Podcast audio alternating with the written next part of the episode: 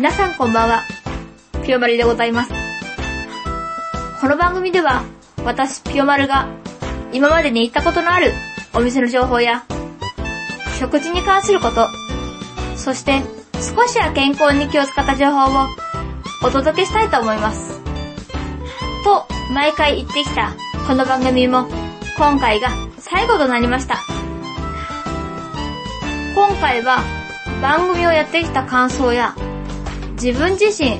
の社会人としての1年間、そしてこれからどうするか、どうしたいかをお話ししたいと思います。グルメなひととき、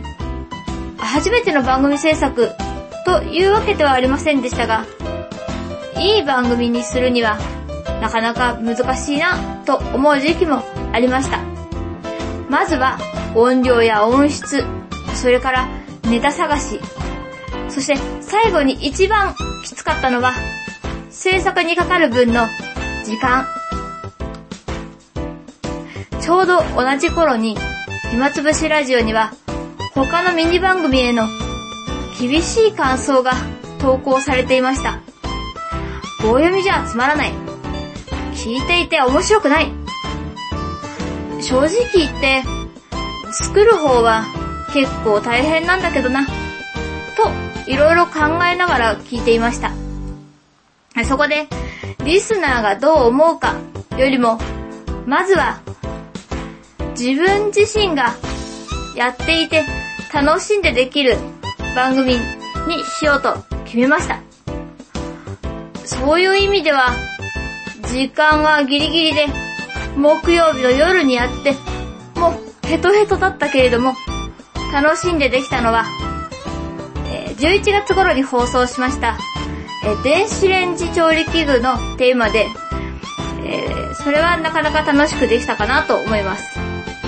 えー鮭を焼くという内容でしたが、えーその日の夕食を、えー焼き鮭にしまして、もう、これが終わらないと夕食脱ぎだみたいな、そういう雰囲気で、あ、お腹すいた？ーと思いながらやっていたら、かなりテンションが上がりました。うーん、ギリギリにならないと、テンションが上がらない性格なのかもしれません。そしてご報告。えー去年の4月に食生活改善というテーマで、えーとにかく朝何か食べ、食べる、食べていくという目標を、えー出しました。その結果、あそうですね、会社の下にあるカフェで何か買っていくとかする時もありました。でも、食べたくないなっていう時は無理して買わなくてもいいだろうなと思って、自分が食べたいと思う時だけは買ってました。じゃないとなんか無理やり食べるっていうのも、どうなのかなっていう風に 思って、全然目標達成してないけど、でも、その回朝必ず何かしら飲み物だけでもカフェで買うようになりました。えー、グルメなひととき、楽しんでいただけましたでしょうか？さて、大変嬉しいというか、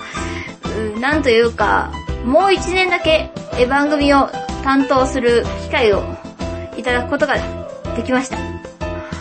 えー今度はどんなことをしようかなと思って今いろいろと考えているんですが、何か違った、もっと身近なテーマというか、生活とか時間の管理とか、そういうのができたらいいなと思っています。さて、3月でもまだまだ寒いです。これからも体に気をつけて、え健康に 少しは気を使って生活していただければ、えーグルメなひとときとしては嬉しい限りです。え2年間ありがとうございました。そして、これからもよろしくお願いいたします。この後も、暇つぶしラジオをお楽しみください。